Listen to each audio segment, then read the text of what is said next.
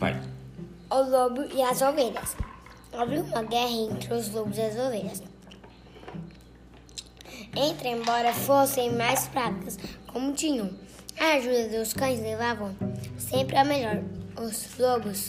Então pediram um passo com a condição de dariam de penhor os seus filhos se as ovelhas também lhes entregassem os cães. As ovelhas, as ovelhas aceitaram estas condições e foi, e foi feita a paz. Conteúdo: os filhos dos lobos, quando se viraram na, viram na casa das ovelhas, começaram a uivar muito alto.